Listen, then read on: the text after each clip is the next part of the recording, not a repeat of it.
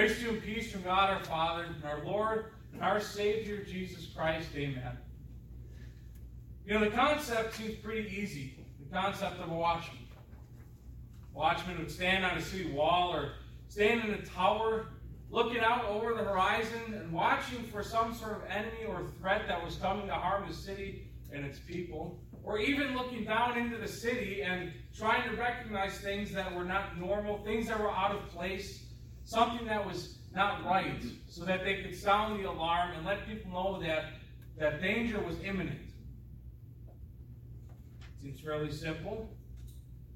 And really, the watchmen were the first line of defense as they watched for all of these dangers that could be taking place either from inside the city or coming to the city.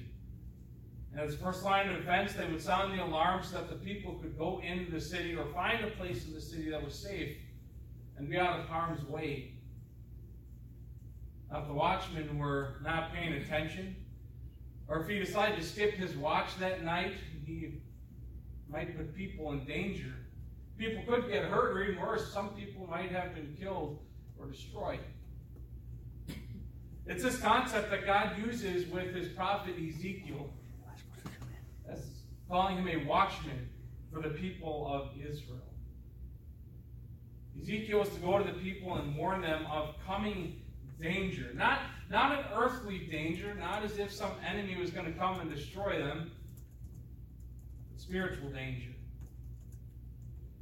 See, Ezekiel didn't stand on a wall or in some tower at this point. Jerusalem has been destroyed, and the people of Judah are actually in exile. They're spread abroad.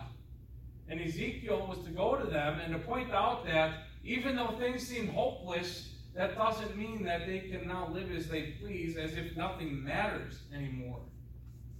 And so Ezekiel was to go to them and to point out their sin, and to let them know that if they were to keep living in unrepentant sin, that danger would be imminent.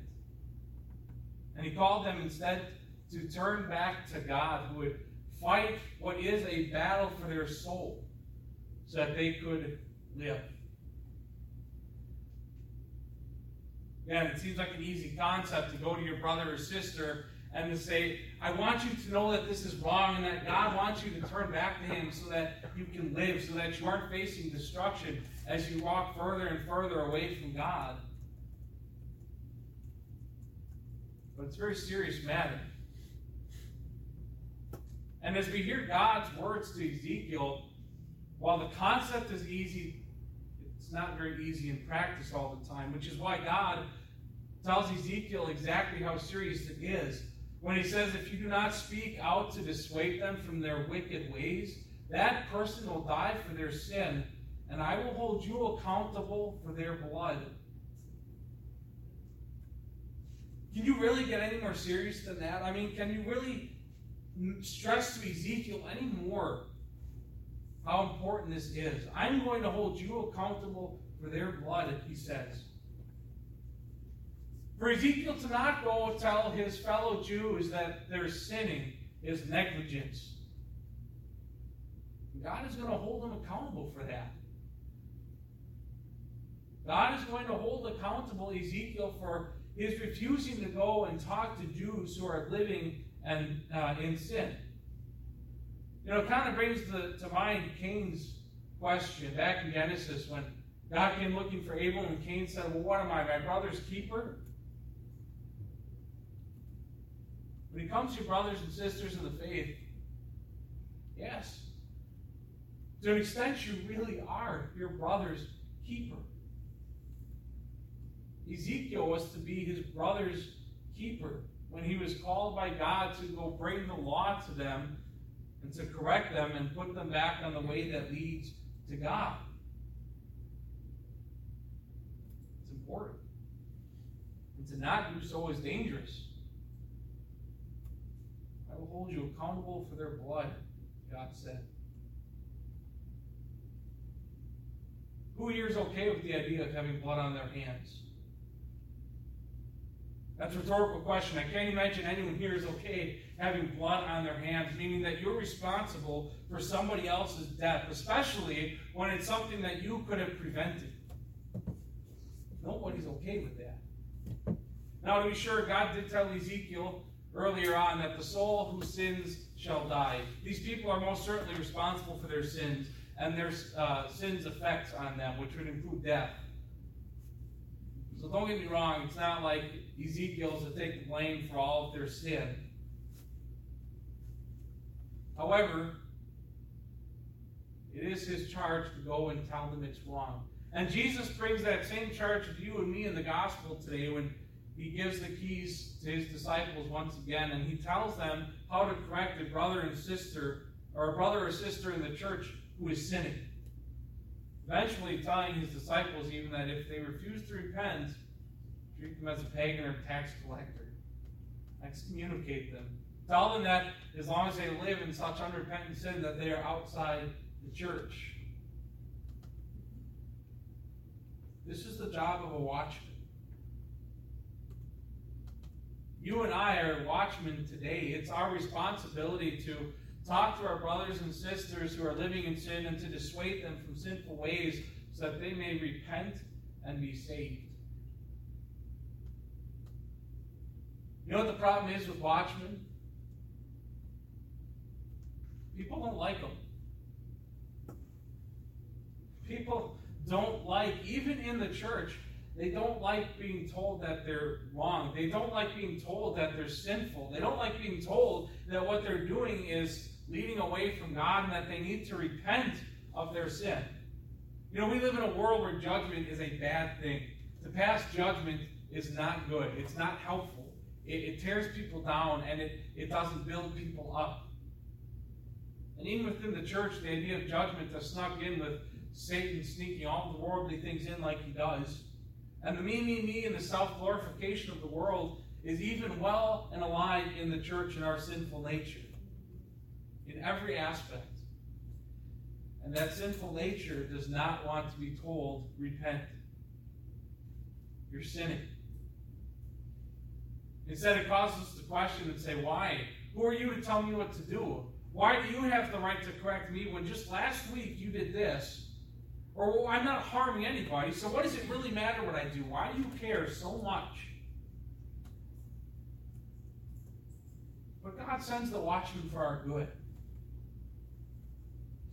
A life of unrepentant sin always leads away from God, farther and farther. And our brothers and sisters, as watchmen, correct us so that they can take the message of God and the Word of God and tell us that He would rather we turn and live from our ways, to, to repent of all of our evil and our sinfulness.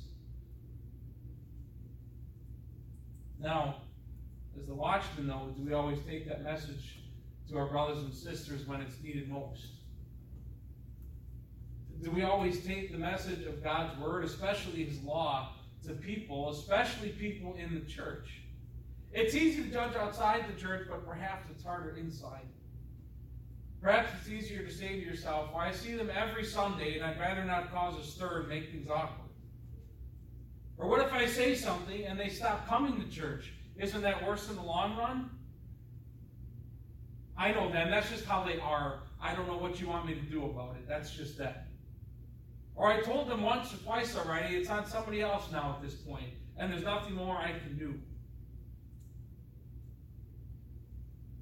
like Ezekiel, our negligence is on us.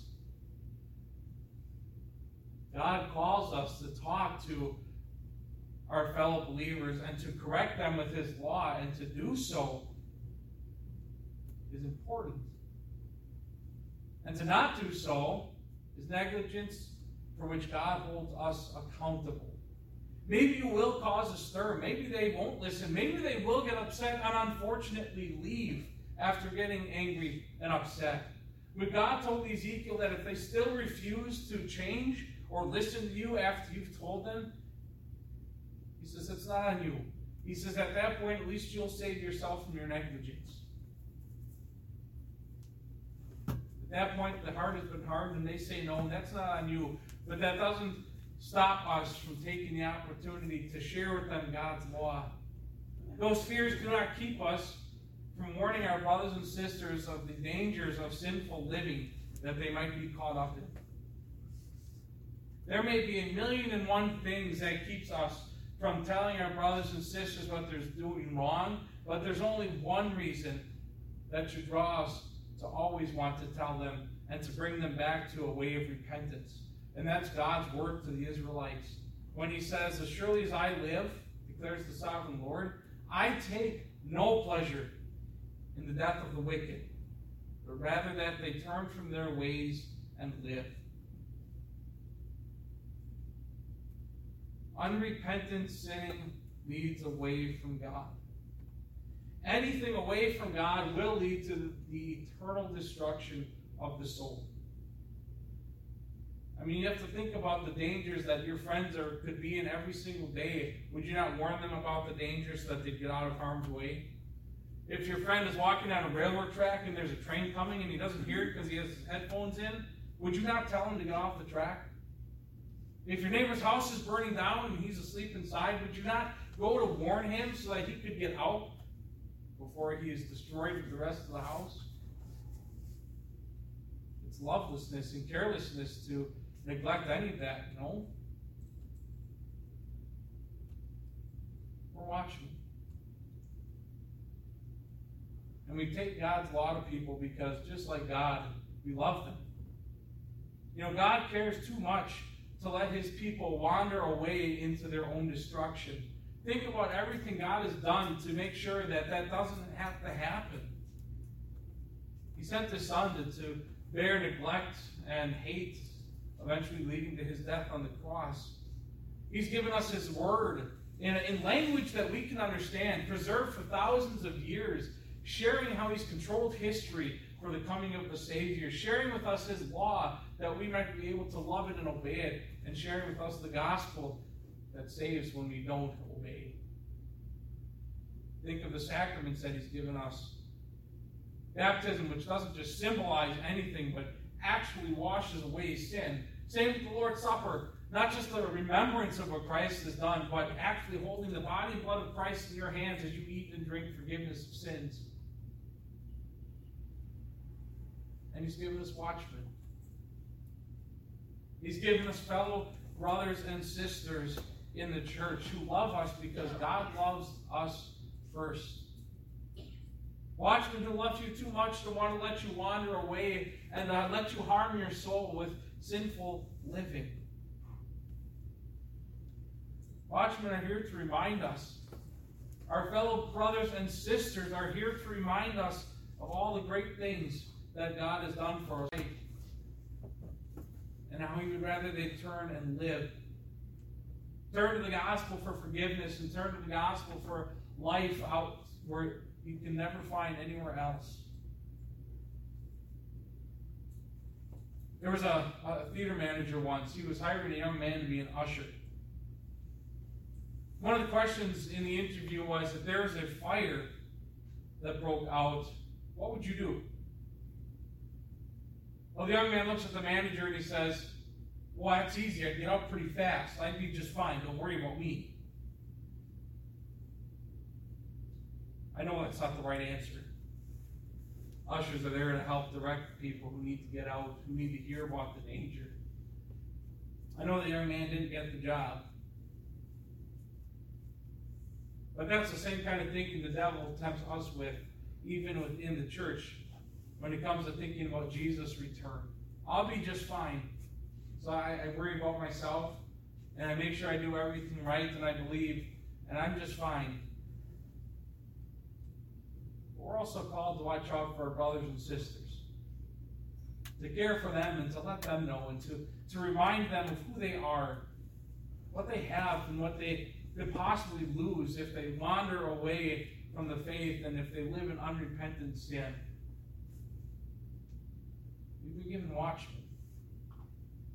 Watchmen to tell them that what they may not be seeing on their own is not a good thing.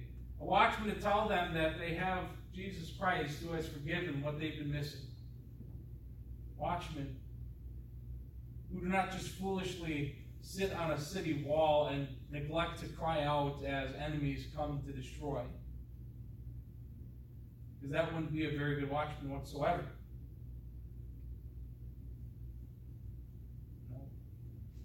Tell And we listen because God would rather people turn from their wicked ways and to live.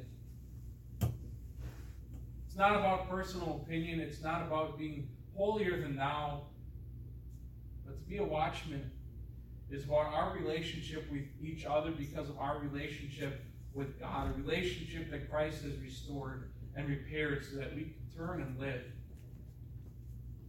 So be a watchman. For all of us, for our sakes and for the souls of our brothers and sisters, watch, listen, and live. Amen.